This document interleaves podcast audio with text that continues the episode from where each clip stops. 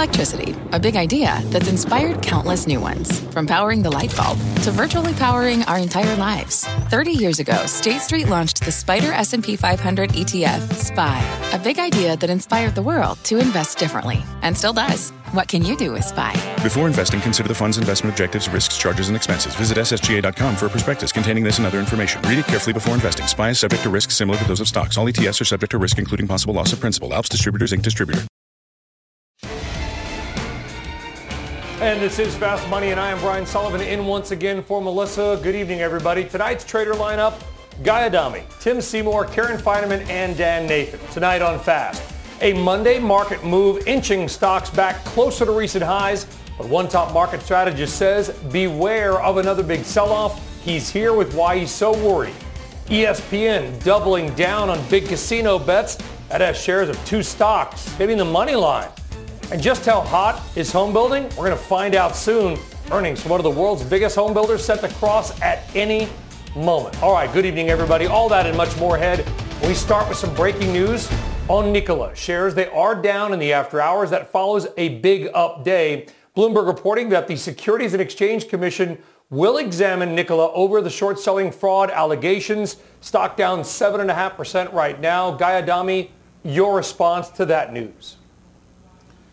Again, Brian, thanks for being here. I, again, I can't speak, and I said this last week. I'll try to be a little clearer now. I can't obviously speak to the veracity of the short seller report, accusations of fraud. I have no idea. What I did say last week and what I'll stand behind is despite how the GM investment is structured, whether they are actually investing money, however the deal is structured, the fact that GM is somehow had linked their wagon to Nikola, and if these accusations prove to be correct, I think the really deleterious uh, thing could happen in shares of GM based solely on that. Not because it's just $2 billion, but the, in my opinion, the potential for an exponential move based on that and based on the fact that maybe GM potentially didn't do the homework that other people did. That would be my primary concern right now as I look at this entire situation. And, and Tim, to be clear on the story, and I know we're going to we're trying to get Phil up here, Phil LeBeau, in, a moment, is that you know Trevor Milton said the other day, like we're going to basically work with the SEC on this. I want to be clear. According to the Bloomberg report, that's not what this is. This appears that the SEC is now poking into Nikola, maybe sort of on not on the side of the short seller, but certainly from that angle. This is not some cozy deal between the two going after Hindenburg. No, I, I think ultimately uh, the SEC is going to do what they feel is just uh, based upon both, again, uh, allegations of fraud and, and, and actual fraud and investigating what was represented to investors. I mean, there's, there's you know, whether the technology is what it is, and guys brought up uh, um, some important elements of this that, you know, I don't, I don't think we can know uh, based upon even, even if we had read that entire report. Again, this needs to be validated or invalidated. The fact that the company has come out today and said, well, you know, we, we said that it was, you know, that the company was was uh, was was mo- excuse me that the, the truck was moving as opposed to um, it was actually individually pro- propelled by our own engine, et cetera. I mean, you know, th- th- there's some some really, uh, frankly, uh, you know, that that that semantic hair that's trying to be split here, I, I think is is is crazy. I mean, that doesn't sound good. That certainly doesn't sound uh, like something you would rest on. Well, we weren't really, you know, indicating that we were uh, we were on our own with individual propulsion. So I, I think you know that doesn't read well. Um, I, you know, to me, with GM, the the issue was did this validate some of their fuel cell technology and some of their overall engineering prowess? And did the deal make some sense when you consider that, unlike others, uh, Nikola was going with an asset light strategy and seeking to, to at least tap into engineering in OEM uh, capacity. That all makes sense. The fact that GM got this for free and was going to be paid $700 million uh, for access to some of their technology, uh, I don't think this is necessarily as harmful to GM if this all turned to be uh, a disaster for Nikola. Uh, I think the fact of the matter is GM is pointing out that they have been in this space for a long time, and I think there's a lot there. Well, it, it, Dan, you know, listen, that's the Tim actually hit on the one thing in the rebuttal that stuck out to me as well, which is, yeah, the truck may not have run on its own, but all the parts kind of worked on their own, but together, eh, it didn't really matter because we're going to pivot to something else. Anyway, there's a lot of pivoting going on at Nikola, and I wonder if investors should just pivot away from the stock because they don't know how this is going to end up. Well, I think that's the main point, Sully. You, you, know, we just don't know. You know, we talked about this on Thursday. The stock was trading about 38. It had already had a big down day um, the day before after that report came out. You know, my comment was, okay, well, there was two opportunities to vet this story, and I was a bit glib about it. So I said, you know, there probably, you know, isn't fraud here. I had a very prominent short seller hit me after the fact on text and say, be careful here. This is well documented and devastating. I spent some time reading it. The rebuttal, there was really nothing there um, from Nikola, and I think that's a pretty interesting story. Um, I'll just make one point, and one of the reasons why I made that comment on Thursday, I've been in this business for 25 years. You know, if you want to create um, some sort of scheme to uh, rip people off of lots of money, doing it in the public eye in front of, you know, financial TV, investors who are very well incentivized to sniff it out, and then no shortage of regulatory bodies, it's just not the best place to do it. So, you know, that's my first reaction often, but who knows here? This seems like a really creepy situation, yeah. and, you know, when you don't understand something, you just avoid it. Yeah, and I think that's well said. And Karen, I want to reiterate the news in case our audience is just joining us here that the, the SEC, according to Bloomberg, is now going to investigate, at least sort of at a top level, the allegations of fraud against Nikola made by the short seller. Doesn't mean they're going to find anything. And if they find anything, it may not be that serious. They could have some sort of an easy resolution as well. Just because the SEC goes poking around companies doesn't mean there's a negative outcome. And I think that's very important to be said. But on a forget Nikola, Karen. Is there any reason to ever invest in the stock of a company where the SEC is even sniffing around? Maybe it does create some weird opportunity. Well, I guess I could point to Tesla. The SEC was sort of sniffing around when they made those statements about, um, you know, financing secured when uh, when Musk wanted to do a take private for $420 a share. I guess so. That would have been one scenario, but I agree with the guys on the panel that this, particularly this issue of, you know, it was whether it was self-propelled. Um, we never said it was. Uh, certainly one could reasonably assume that investors looking at that would think, oh, that truck is going on its own. It just makes you think, all right, what else are they, do they have out there in the market that, you know, uh, what are they sort of presenting that might not be actually as it appears? This is a black eye for GM. I'm going to guess that maybe this deal falls apart. I think GM, uh, I think as one of the guys said, they didn't actually put up any money. It was the putting up resources and sort of advancing their um, EV platform. But this, this is a black eye for them. It's bad for them. And I'm going to guess that this deal falls apart. Well, very quickly, Karen, I want to come back to you. Number one, uh, you know, on, on the propulsion sort of issue. Let's not forget the Financial Times did some reporting a few days ago that they said they had talked to a cameraman who said, yeah, the truck just basically rolled down the hill. I think probably all of us at our worst moments have rolled down a few hills, you know, once in a while after a few too many. Let's move aside from that, Karen. Do you think that if this comes out as a worst case scenario, could GM CEO Mary Barra lose her job? Uh, that I don't know. I mean, imagine that I would think the board's probably not delighted by this. Um, it, it, it kind of, I mean, maybe they did do their due diligence. Maybe they did know all of the points that were in that uh, extensive short report, which I only read a little bit of, to be, to be fair. I did not read the entire thing. And that they went through and every single thing seemed okay, that's a bit of a stretch for me to believe. So I think the stock had rallied yeah. on that, um, on, on, the deal, so uh, it would be reasonable to, I mean, this, uh, you know, I, am going to sell some stock. I think uh, this is a black eye for them and for her, and I think she's fantastic. But um, and she is, and I've had the privilege of meeting her and interviewing her, and, and Mary Barra is, is a class act all around, Guy Adami, but GM shares are moving on this news, not a lot, but they are down about 1.5%. And listen, you know, again, if, and there's a lot of ifs and maybes. You don't want to go too much down that rabbit hole, as you so adroitly said very much at the top there. But it is a difficult situation for GM and its investors when literally a couple of working days after you announce a big deal, basically one full week, you got the SEC poking around in the company that you just kind of got into the boardroom with.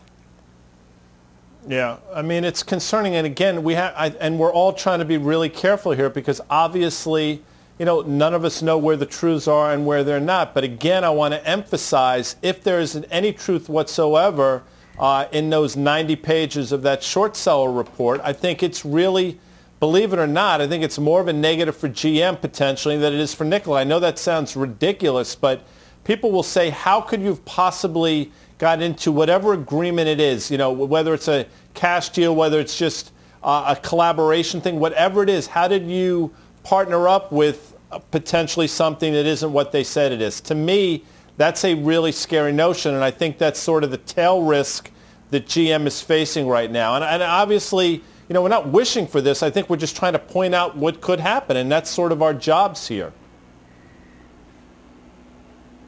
Yeah, it certainly is, Tim. And by the way, bring up Nikola. GM is now down almost 2%, but Nikola continues to lose steam, Tim, into this news, now down 11%. So Nikola rose 11% in the normal market today, down 11%, wiped out the gains for today. And, and I got to imagine that given all the noise around Tesla, with the options activity there, Nikola, now this, this, this EV fuel cell hydrogen car space, space uh, now looking uh, maybe perhaps less macro attractive than it did just two weeks ago? Well, I, you know, actually, perversely, this I think validates the macro. I, I think you know, in the, the, SPACs and some of the other uh, kind of backdoor listings for EV technology and producers, um, I, I, think, and if anything, as more competitors have entered into the fray, um, you know, the, the irony is, of course, Tesla, which I, I, certainly have been one to point out that there's a lot of competition out there. Um, Tesla has, has, has really outperformed uh, in the face even of, of just the stock stories. So, um, look, I, I think the, the GM's Ultium battery technology and their engineering prowess and their involvement already in autonomous, um, I think um, that announcement on Tuesday uh, of last week, this was, this was a trigger to validating a lot of that. Is it invalidated by that? Is GM worse off? Um, if this deal goes bad? Absolutely not. Um, I, I, realize there are reputational uh, dynamics at work, and if due diligence wasn't done, uh, and there's a lot more glaring fraud, um, then again, none of us know. Uh, and we're speculating, and we're not even speculating. We're just reacting to headlines talking about a process that's unfolding. That's all we're here to talk about. Um, but I, I think we have to be very careful about, uh, to me, and I'm long GM. So um, I, I don't think this puts GM in a worse spot. Um, I think if anything, it, it, shows where GM is looking at the full spectrum, and, and if they did pick the wrong partner here, um, they, they certainly will find another one. Yeah.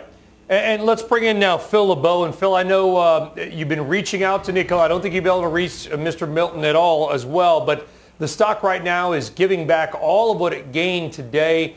And, you know, as far as new news, this news of just the SEC now investigating into Nikola, we don't know what, if anything, by the way, they might find. There is, of course, a presumption of innocence. But when you read that Nikola admitted, basically said, yeah, we kind of faked the video. The, the truck did roll down the hill, but the parts worked, but the whole thing just didn't work together. Uh, how do you think that should be reacted to in the automotive community? Well, there's two ways to look at it, Brian. Look, some people will look at this and they'll say, well, come on. When you see the automakers reveal a new vehicle at an auto show uh, or they talk about a model that's coming out somewhere down the road, you know, a lot of times those, those are not fully functioning vehicles, and that's well known within the auto industry. The difference here is that when you look at that video that was shot in 2017, the impression that was given to the person who's looking at this is that it is a functioning hydrogen fuel cell semi truck. I mean, there, there's no other way to get around that. I mean, that, that the the impression that it is given is that it, this truck is powering itself, and now they come to tell us, well, no, it was in motion. It was not self-propelled. So there's no way to get around that. Any way you look at that, that looks terrible, terrible, 100% for Nikola. The question you guys were discussing is, what are the implications for General Motors? Keep this in mind. Nikola was seeking out a, an original uh, equipment company, an OEM within the auto industry, an automaker, to build the Badger electric pickup truck. And General Motors offered the most attractive package in terms of the technology that they brought to the table. And yes, General Motors didn't have to spend any money. They're not buying into Nikola, but they're getting an 11% stake as part of this agreement to work with them. It, it, will this come back to bite Mary Barra um, as a bad move? If it all falls apart, at worst, it's embarrassing because she has come out and she said, look, we did due diligence. We think that this validates our technology. If it ends up that these guys don't validate their technology, that it all falls apart, it's embarrassing for General Motors, but it's not the end of the world. The Ultium technology uh, and all of their Hydrotec, that still is extremely valuable and can be used not just for General Motors vehicles, but for other automakers in the future. What about, and again, Phil, we're just going to talk about what is, what is in the short sellers report, what is publicly available information without editorializing or making an assumption. Part of this was the personnel. Okay, and one of the short sellers allegations really was that some of the, the high-ranking employees may or may not be unqualified for their job given the complexity of the technologies. What can we tell, tell us about Tr- Trevor Milton's brother Travis, who apparently was a home contractor or home builder just recently in Hawaii, and another CHOP executive who is uh, running a, a golf course effectively three years ago. All of that is publicly available information on LinkedIn, by the way. Do, do we care about the executives' pasts? Well, I think you, you care about their past if it's really out of left field and you're like, whoa, what is this person doing? The flip side of that, Brian, is that look who put together the Nikola SPAC. Steve Girsky, former GM board member, widely respected on Wall Street for his years as an analyst and his work in the auto industry. I mean, this is not a Johnny-come-lately. This is not somebody who, you know, says, hey, okay, who's this? I've never heard of these guys before. Let's put a deal together. Um, Steve Girsky brings a lot to the table. And certainly, I think that people would sit there and say, you know, would uh, you know, would he have set up this SPAC and his company, uh, Invecto, would they have set up this SPAC if they thought that Trevor Milton and Nikola was a house of cards? Um, you know, the reasonable assumption here is no, they would not have done that. So I understand when you hear people say, "Look, I don't, I don't, I think Trevor Milton is on social media and he's not really somebody who's altogether in it for truly making this a great company." I understand people who say that, but at the other hand, there are people who have looked at yeah. Nikola, and that includes people at General Motors. And you would think that if this was a house of cards, somebody would raise their hand and say, "Stay away from this thing." Well, the stock's down 9% right now. And by the way, just to be fair, Phil LeBeau, thank you very much. Uh, Nikola coming back and saying, listen, uh, Travis Milton, Trevor's brother, is a talented construction guy who is perfect for building out infra, you know, hydrogen gas stations. And Kevin Lynk, who ran a golf course before, is a talented mechanical engineer. So defending the employees as well. All right. I'm sure there'll be more on the Nikola story tonight and tomorrow, all day on CNBC. But right now, we've got an earnings alert on Lennar. Let's get now to Diana Olick with the details on the home build. Diana. Well, Brian, it's a sweet beat for Miami-based Lennar. Earnings came in at $2.12 per share for Q3 versus estimates of $1.55. That's up 33% annually. Q3 revenue came in at 5.9 billion versus estimates of 5.48 billion, but that is unchanged year over year. New orders, that sales, came in at 15,564 versus guidance of 12,800 to 13,000, and that's up 16% year over year. Lennar says they are now accelerating their house housing starts. Interesting, revenue from its financial services business came in huge at 135 million. That's nearly twice estimates and up 80% from a year ago. And that is Lennar's very strong mortgage business, which has clearly been benefiting from rock bottom mortgage rates and the refi boom. Guidance on financial services for Q4 coming in at 100 million to 105 million. Chairman Stuart Miller called market conditions, quote, robust. Fundamentals remain strong. Miller said he expects home sales to stay strong for the foreseeable future. And our president, Jon Jaffe, said home prices remain flat, but he added that they are still struggling with limited availability for labor and materials in certain markets. Now, Q4 sales guidance came in at 13,800 to 14,300. They reported an all-time Q3 low in SG&A, so Lennar is really cutting costs and benefiting on demand. But again, Remember, Lennar is very heavy in the Florida and Texas markets where it has been very hot. So, Brian, a great beat, but not entirely unexpected. And the stock not reacting positively uh, again. Karen Finerman, I'll come to you. I mean, this is another one of those situations we had with Home Depots and Lowe's a couple of weeks ago where the numbers are tremendous, but the market doesn't care because it probably already bid it up. The stock is up 45% in a year. Have we seen, to quote Styx, the best of times already for the home builders? Um, I don't know. I think that um, we saw a stock like a Peloton, which had a huge run up and huge earnings and actually traded higher in the aftermarket only to be down maybe 18 bucks from there today. Um, I mean, Tim's been talking about this. Are we, are we sort of, you know, is the housing trade going to blow up? I mean, these are great numbers, but their, their last quarter was really great too. And they talked in that last quarter that they would continue to see margin improvement, which they clearly did. It was big revenue beat, but a big EPS beat. So I don't know. I like the space. I think there is more to come. I don't think this bubble is uh, about to burst soon. I'm long Lowe's though. That's Lowe's at Home Depot. That's been the way I've been playing the, the housing space. So I, I do think, I agree with Karen's uh, assessment here of the space. I, am very bullish on the space. I think the materials side, in fact, um, I, I, think there's a little bit more Mr. Roboto uh, going on there in copper and materials mm. prices. And so, Brian, if, yes, I know you started it with Styx. I had to keep going.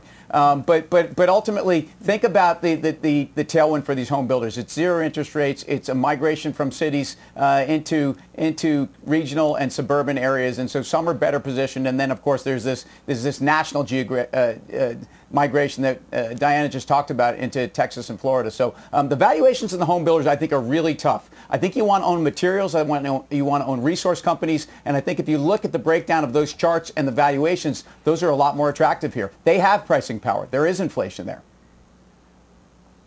Yeah, and you make a pretty good case on all sides. I guess if you want to jump in hot and heavy into home builders, you'd have to be a renegade at this point, Tim Seymour. But I wouldn't. I would never say that. All right. Coming up, no. two big tech deals front and center today. We're going to bring you all the details when we come back. Plus, what this chart is telling us about what the stock market may say before election day. We are just 50 days out. Dom Chu, some really interesting volatility stuff ahead of November 3rd. We're back right after this. Stick around.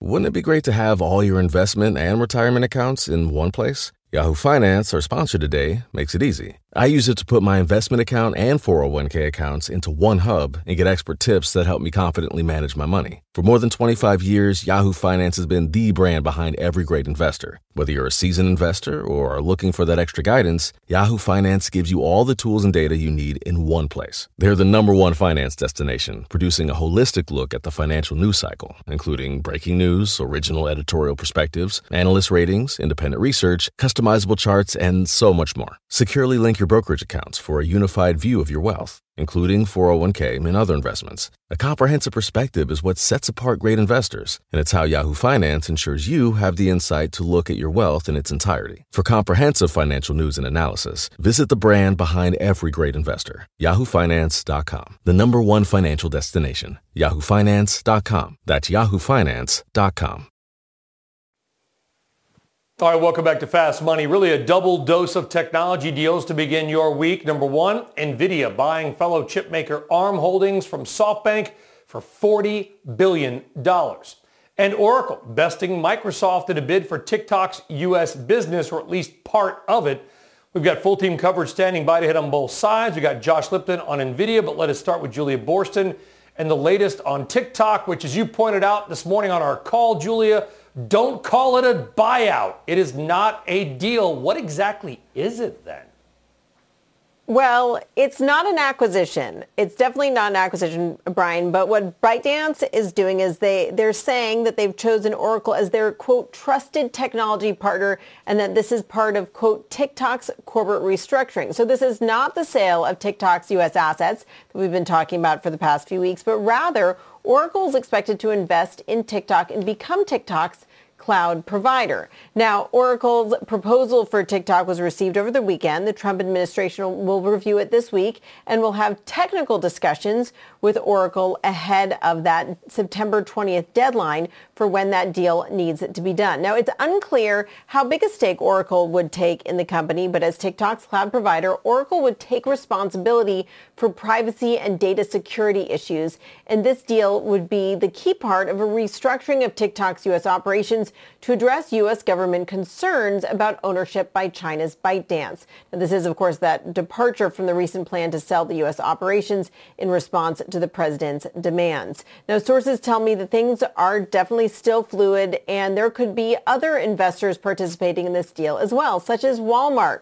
Walmart telling us it continues to have an interest in a TikTok investment and is continuing discussions with ByteDance. Now, things are still in process and another thing still to be determined is what kind of percentage ownership of TikTok's U.S. operations would go to Oracle and perhaps Walmart or if any of the U.S. investors in the company, such as Sequoia and General Atlantic, could possibly increase their stakes as part of this as well. We're also hoping to learn whether they're negotiating just about TikTok's U.S. assets or perhaps a bit more. Brian, back over to you.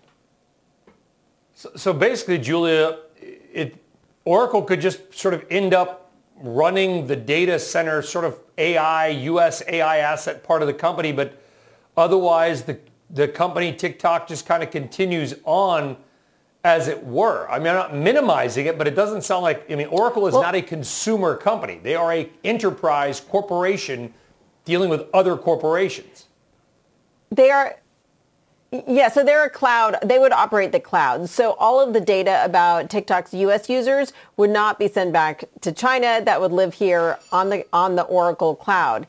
Uh, and I do think that this would be part of a restructuring, though. I mean, this all started when CFIUS expressed concerns about the idea that a Chinese company own such a big social media platform here in the U.S. And so the restructuring would be really to formalize the separation of the U.S. entity and the international operations to have that U.S. entity operated and run out of here. They say they're doing that already, but they would be taking additional steps mm-hmm. to ensure a separation, particularly of that data by having the data live on the Oracle cloud.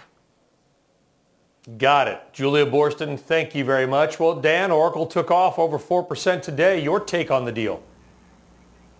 Yeah, it's a joke. It's kind of the art of the steal. I mean, when you think about what's going on and what the Trump administration tried to uh, make happen here, they're basically just moving TikTok US's cloud provider from Google over to Oracle. And his donor, his big donor, and Larry Ellison, um, gets a big customer. They're like less than 5% of the public cloud in the US. It's Google, uh, Microsoft, um, and uh, AWS that just own the market here. So to me, this is kind of a cozy little deal. It does not accomplish what he set out to accomplish. Um, it is a forced technology transfer, but from one U.S. company to another. And I bet ByteDance is just happy with this result. Yeah, and Brian, I'd just interject quickly in terms of Oracle, and you know, Dan loves to make fun of me, rightly so, and most times. But we had an interesting conversation on September 11th about Oracle when they reported earnings, and you know, one of the things that I said, it's going to have a lot of trouble at $60, which was the high back in July of 2019. And, you know, the move up to 62.5, 63, notwithstanding, you find a stock below 60 that traded north of four times or almost four times normal volume today. If you're trading Oracle, in my opinion, you're taking profits here, looking for the pullback, which you've seen before, or you're looking to buy it on a breakout above 62. But I think you're sort of no man's land here at 59 and a half. All right, Will said no man's land and a joke, as Dan called it. All right, now to the other big deal today, and this one is actually a buyout. NVIDIA announcing it will buy fellow semiconductor maker ARM Holdings from SoftBank for $40 billion. Josh Lipton joining us now with more deal details. Josh. So, Brian, a game changer. That's how analysts are talking about the deal today. NVIDIA agreeing to buy SoftBank's ARM for 40 billion. Regulatory approval may take, companies say, about 18 months. NVIDIA finished sharply higher today. It's down about 10% from its all-time high, but what a run. It's still up nearly 120% so far this year. On CNBC, NVIDIA's Jensen Huang talked about the importance of AI, how this deal helps them tackle that opportunity People understand the importance of this technology, and we are the world leader in it. This is a gigantic industry.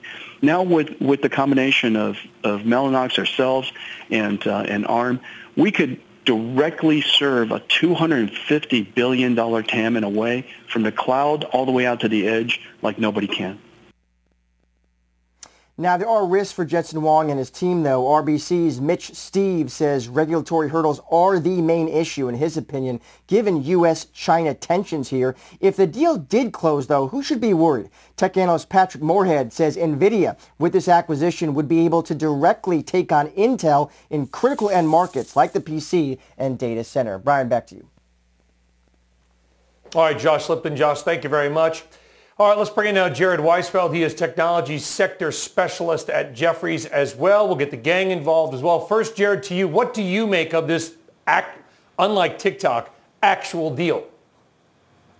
Thanks for having me again. So listen, it's a transformative deal at about $40 billion when all said and done. And what Jensen and NVIDIA at the team, uh, the team at NVIDIA are trying to do is effectively combine to make a powerhouse to take on Intel in the next generation basically leverage all of your artificial intelligence, machine learning capabilities, and use NVIDIA as a distribution platform to combine everything from Mellanox and the core uh, GPU capabilities that uh, that NVIDIA has, and then leverage that with ARM. Don't underestimate the pervasiveness of ARM technology. When you think about ARM across smartphones to the data center to networking, over 180 billion devices have been shipped cumulatively uh, since inception. So it's a it's a heroic undertaking, but it's it's not without risks. And as as it was just highlighted, you know they're they're earmarking 18 months to close from a regulatory perspective because the hurdles could be significant when you think about NVIDIA competitors such as Xilinx or Qualcomm or Intel or Marvell are they going to be thrilled that NVIDIA is going to effectively own and dictate the roadmap from an architectural perspective going forward when they're competing against each other uh, day to day? So I think that's that's the biggest risk going forward, and uh, it's going to be interesting how it plays out when you're trying to uh, get regulatory approval across the board.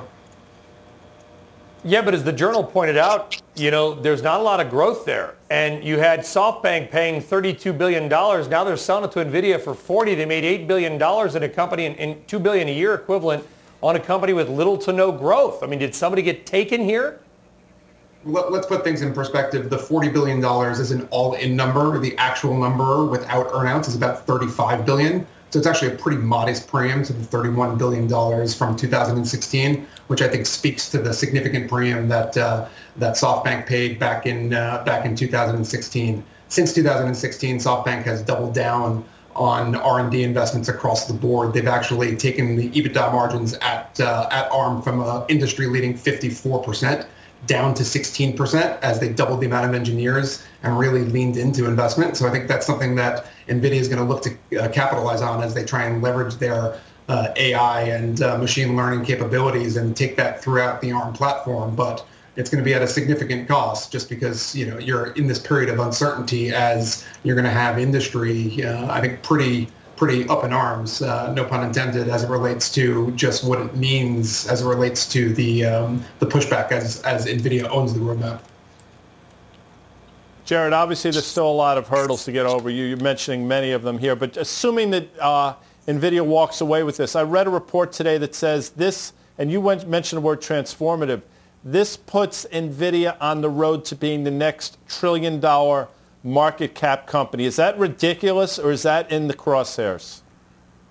No, I mean our, our research analyst here here at Jefferies um, is, is a big fan of, of, the story, and when you think about the longer term potential of uh, of Nvidia and what they're doing to uh, to marry the technology across the board from an AI and ML capability, uh, it certainly makes a lot of strategic sense. Uh, I'm not going to speak to to the stock itself, um, but I will tell you client conversations that I've had, those that are bullish, and you think about the you think about the um, the barriers to entry that NVIDIA is creating by if they were to effectively own the ecosystem. Think of it as you know the the Wintel of of this generation having that licensing arm combined with the core chip operations and what that means from a go-to-market strategy. Uh, the power the, you know, if you make the assumption that it can get through regulatory, which as you mentioned, it, it's a long hurdle. If you can get there, uh, it could be pretty interesting on the other side of this.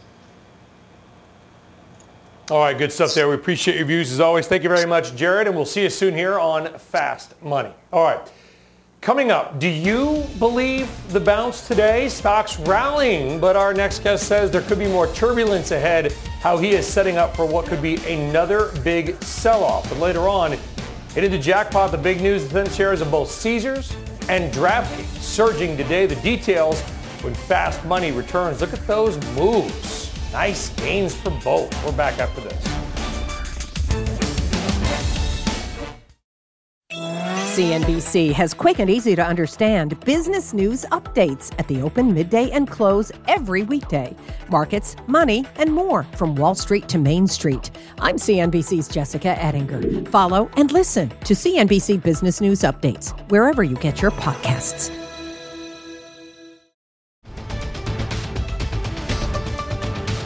All right, welcome back to Fast Money. We have a news alert on the Mets. That's right, the baseball team. Billionaire Stephen Cohen has reportedly reached the deal to buy the New York Mets baseball team. Tim Seymour, as the lone Mets fan in the world left out there, what do you make of this deal?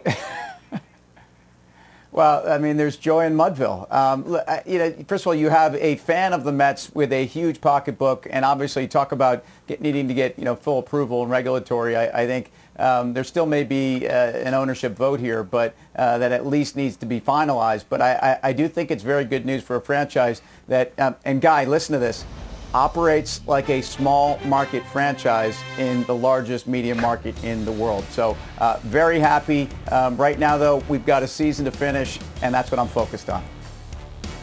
So Guy Adami, because we were talking about Styx earlier, I'm going to take a halfway 180 and see if you get pick up what I'm putting down.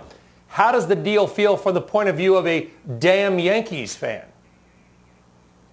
Well, there you go. I like what you did there. Obviously, Ted Nugent mm-hmm. being a huge fan of the show, as is Mr. Blades, by the way, who I'm sure is watching right now. One of the great super groups. I'll say this. I think the entire thing, Sully, is a grand illusion because unless Stevie Cohen can play second base, which he can't, the Mets are going nowhere fast. They'll spend a lot of money, but they'll still be the Mets. And by the way, I want to say something. Don't at me. Playing for the Mets is not the same as playing in New York. Yes, I said that. Wow. That is that is tough. All right, but uh, but we're dropping the Styx. We do like that. Thank. Uh, by the way, I believe Stephen Cohen will be the wealthiest Major League Baseball team owner of all of them there. So there you go. The newest is the richest. All right, let's get back now to the macro market. Kicking off the week in comeback mode. The big three indexes all up more than 1%. The NASDAQ 100 popping 1.7%. But get ready. Your next guest is warning something nasty under the surface may bring on more volatility and possibly selling. Julian Emanuel is BTIG's chief equity and derivative strategist. Joining us now, Julian, what are you seeing that makes you a little concerned? Uh, well, if you think about the last couple of weeks, you basically had an August that the setup was very much public positioning.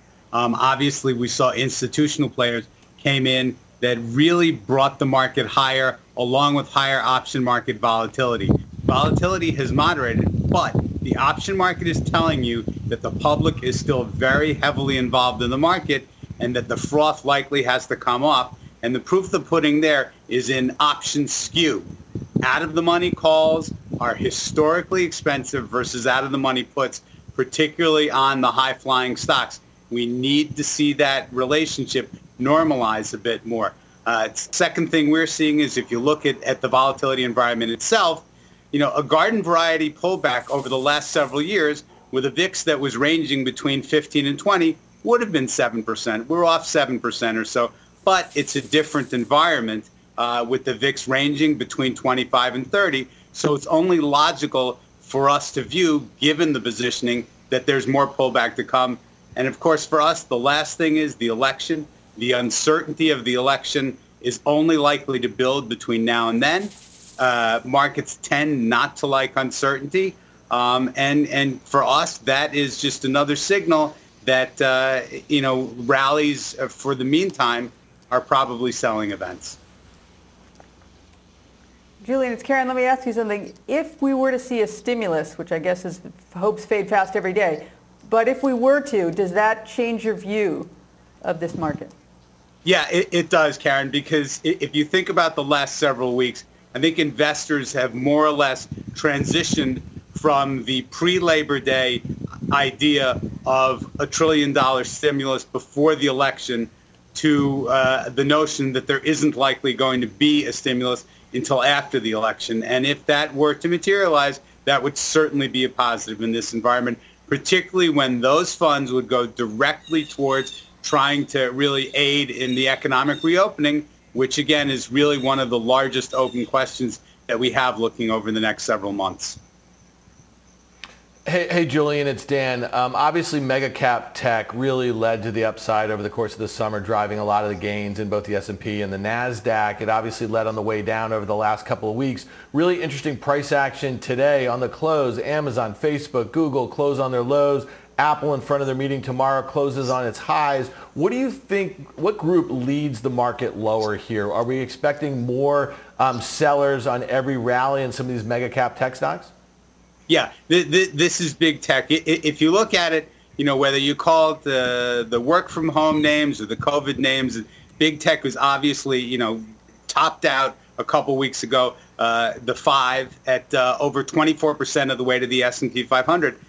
They're just over-owned. And when you look at it in the context of the great run they've had on fantastic earnings, a lot of these names have subdued earnings expectations for next year that you know really don't justify this elevated multiple right now, especially if the economy is likely to accelerate, um, where people will be looking for beaten down names in, in areas like uh, financials and selected healthcare.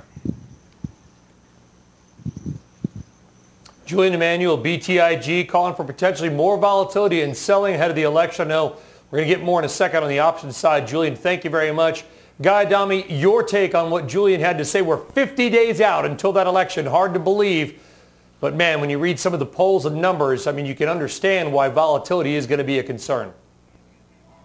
Yeah, and despite the fact that vol has come down significantly, I mean, we talked about volatility last week and we had 36 handle. Obviously, we closed 10 handles lower than that, but it's still heightened. And I do think the market is underestimating the volatility that's going to be accompanied with the election. And to earlier points we made, I think the U.S.-China rhetoric is going to continue to get ramped up. So despite the fact that the market had a nice day today and vol has come in, you're still talking about a 26 VIX, and you're still talking about an S&P 500, which is right around that prior all-time high of 3390 we made back in February. So I'm sort of in Julian's camp.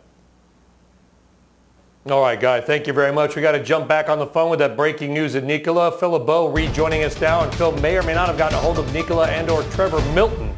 Phil, what can you tell us? Didn't get a hold of Trevor Milton, but we do have a statement from Nikola. Uh, and it's, it's short and doesn't really give a whole lot of insight, but it says on September 11th, Nikola's legal counsel proactively contacted and briefed the U.S. Securities and Exchange Commission regarding Nikola's concerns pertaining to the Hindenburg report Nikola welcomes the SEC's involvement in this matter. Uh, not a surprise statement, Brian. This is sort of what you would expect them to say. And we know that last week they indicated that they were going to be talking with the SEC.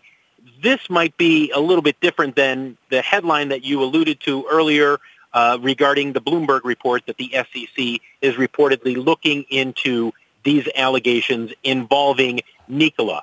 Uh, one would have uh, you thinking, well, are they looking into whether Nikola is in the wrong here? The other would have you looking into, did Hindenburg make up these allegations here? Bottom line is this. The SEC is looking into these accusations, and at some point we'll see whether or not they believe that there is something to these accusations. And one other thing, Brian, uh, the shares giving back right now after hours, they were up during the day in part because RBC had a conference. GM CEO Mary Barra presented at that conference. And in that her presentation, no doubt she knew she was going to be asked about Nikola. She said, look, we did our due diligence, and we still believe that this agreement validates GM's EV technology, its Hydrotec uh, investments, its knowledge in that area. All of that is important for General Motors. And so any thought that people have that GM is pulling out of this agreement there's no suggestion of that at this point. Yeah. Yeah, I, I saw that as well. I was a little bit confused by that. And by the way, we should note, and Phil LeBeau, thank you very much. Some uh, we do this insider buying segment of Worldwide Exchange every Friday, and, and getting some notes that uh, Trevor Milton bought about 41,000 shares of Nikola this morning. So the CEO Milton uh, coming out and putting up some cash to buy his own stock. More on the Nikola story, I'm sure to come. Coming up, though, a major deal with ESPN giving shares of DraftKings and Caesars a major boost. So should you still bet on some of these names? Contessa Brewer is up next on that. Look at those moves. Later, as we set it, 50 days until the election, and there is something big happening in the options market. Dom Chu, along with that as well. Fast Money returns right after this.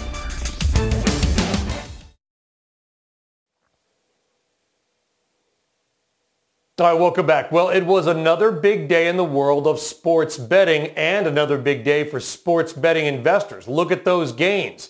DraftKings and Caesars inking deals with ESPN, both rallying on the news. DraftKings up 17%, Caesars up 10.5. Let's get right now to Contessa Brewer with the details on those big moves. Contessa.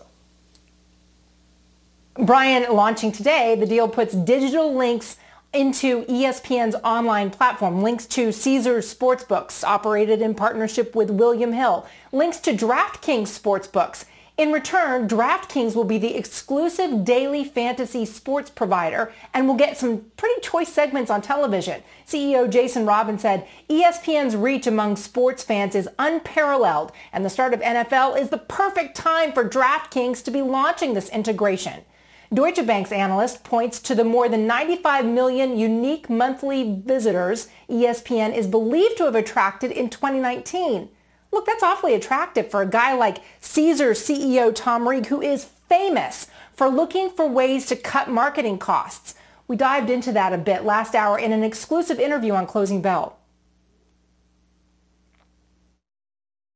This ESPN deal for us. This is a an attractive way to access a gigantic potential customer database and bring them into our system rather than you're seeing the ads where it's effectively buying new business.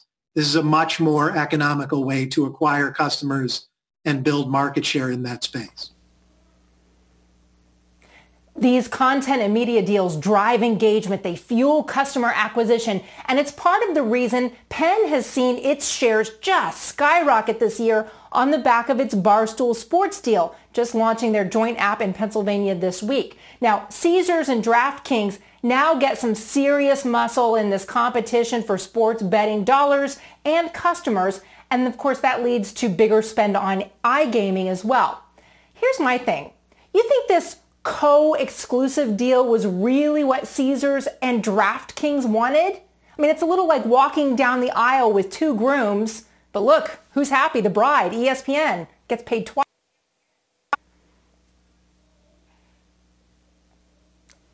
I don't know what has to be two grooms, right? Three's Company, Janet and Chrissy, I believe were their names. Contessa, but here's the thing. When it comes to it. marketing, do consumers view these sites and platforms as being anything other than interchangeable from each other. They don't care where they bet as long as the line is the same, the money line, the spreads, the, the, the optionality is the same. Or do people really do stick with one? I'm going with DraftKings and I'm never going to delete the app and that's the way it is. Why am I talking like this?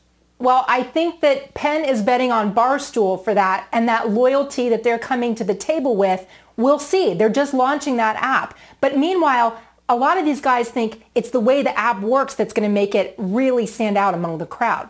We'll see. That is true. That is true. Contessa Brewer on a deal there. Guy Adami, I know it's not on my the 50 bucks I put on the Rams, not only covering but winning last night. You're welcome. So that took away from the returns, I'm sure. Uh, do you have a preference in the sports betting investment world? DraftKings, we've been all steadfast. When I say all, I think just about everybody on this show has talked about DraftKings since it had a mid-30 handle. Here it closes at 48, and we've talked about it for a while. And I'll say this again for now the 50th time. They could cancel all professional sports today, and you still buy DraftKings. This is a secular shift. This is a story for the next decade, not for the next 10 minutes. So to me, DraftKings, despite the move higher, still works here, Brian. To me, it's kind of amazing what Penn did on this. I mean, I, I don't know if that means they could also be looking at similar kind of deals, but that spread they keep talking about narrowing between them and DraftKings, I mean, they're both going crazy, but I guess if I had to pick one, I would go with Penn. Well, I, I think it's a case where First of all, mainstream uh, media adoption of regulated sports gambling. I mean, this is this is a massive day, and this is we're talking about the mouse house here. So um, I think this is a very very important dynamic for all uh, iGamers and for sports betting and online sports betting. Um, but I do think it's very important for for Disney, and I do think it's you know ultimately at some point uh, don't know what the economic relationship here is for introducing to that customer base and that 95 million clicks.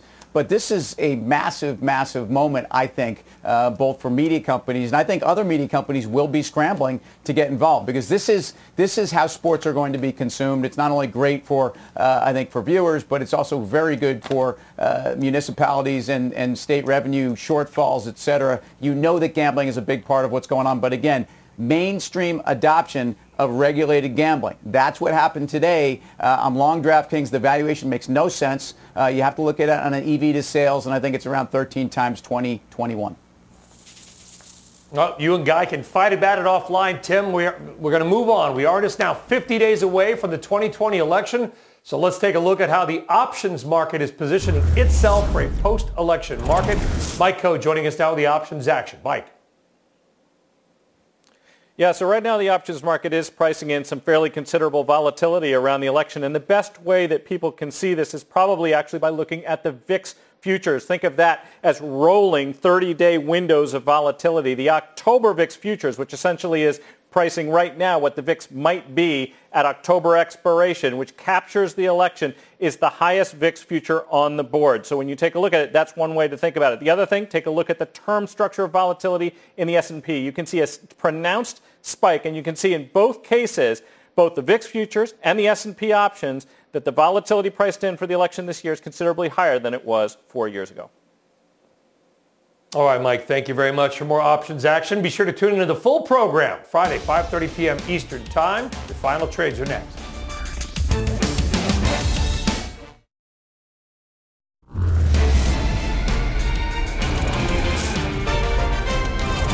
It is time now for your final trades on a Monday. Let us go around the horn. Tim Seymour. So copper at two and a half year highs, gold near all-time highs. Freeport Mac is, is at two-year highs. And if you look at materials names, as mentioned earlier, around the housing sector going higher, stay long Freeport. Mr. Nathan.